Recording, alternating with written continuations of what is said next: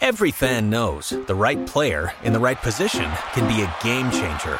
Put LifeLock between your identity and identity thieves to monitor and alert you to threats you could miss. Plus, with a U.S.-based restoration specialist on your team, you won't have to face drained accounts, fraudulent loans, or other losses from identity theft alone. All backed by the LifeLock Million Dollar Protection Package. Change the game on identity theft. Save up to 25% your first year at LifeLock.com slash aware. This is your Sports Flash for Wednesday, June 24th. Portland Sea Dogs hit two solo home runs in the top of the first, never looked back, took the season opener from the New Hampshire Fisher Cats by a score of 7 2 Tuesday night at Northeast Delta Dental Stadium. William Cuevas rebounded after a rough start last week against Binghamton to shut down the Fisher Cats offense. Cuevas had two earned runs on five hits in five innings, walked two, and struck out four.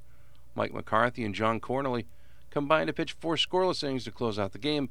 Sea Dogs bullpen has allowed just nine earned runs in their last 84 and a thirds innings of work, which works out to a .96 ERA. Series continues tonight, 7:05 first pitch. Justin Haley makes a start for Portland against Joel Pinheiro for the New Hampshire Fisher Cats. Pre-game coverage begins at 6:45 p.m. on AM 780 1450 Talk for Maine and worldwide at WTME.com.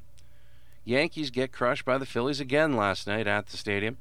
Two teams wrap up their three-game set today at 12:25 p.m. on 92.7 100.7 OXO. Read up on the Legion baseball action at mbr.org, Maine's best resource for sports. I'm Matty Boutwell. That's your local sports flash.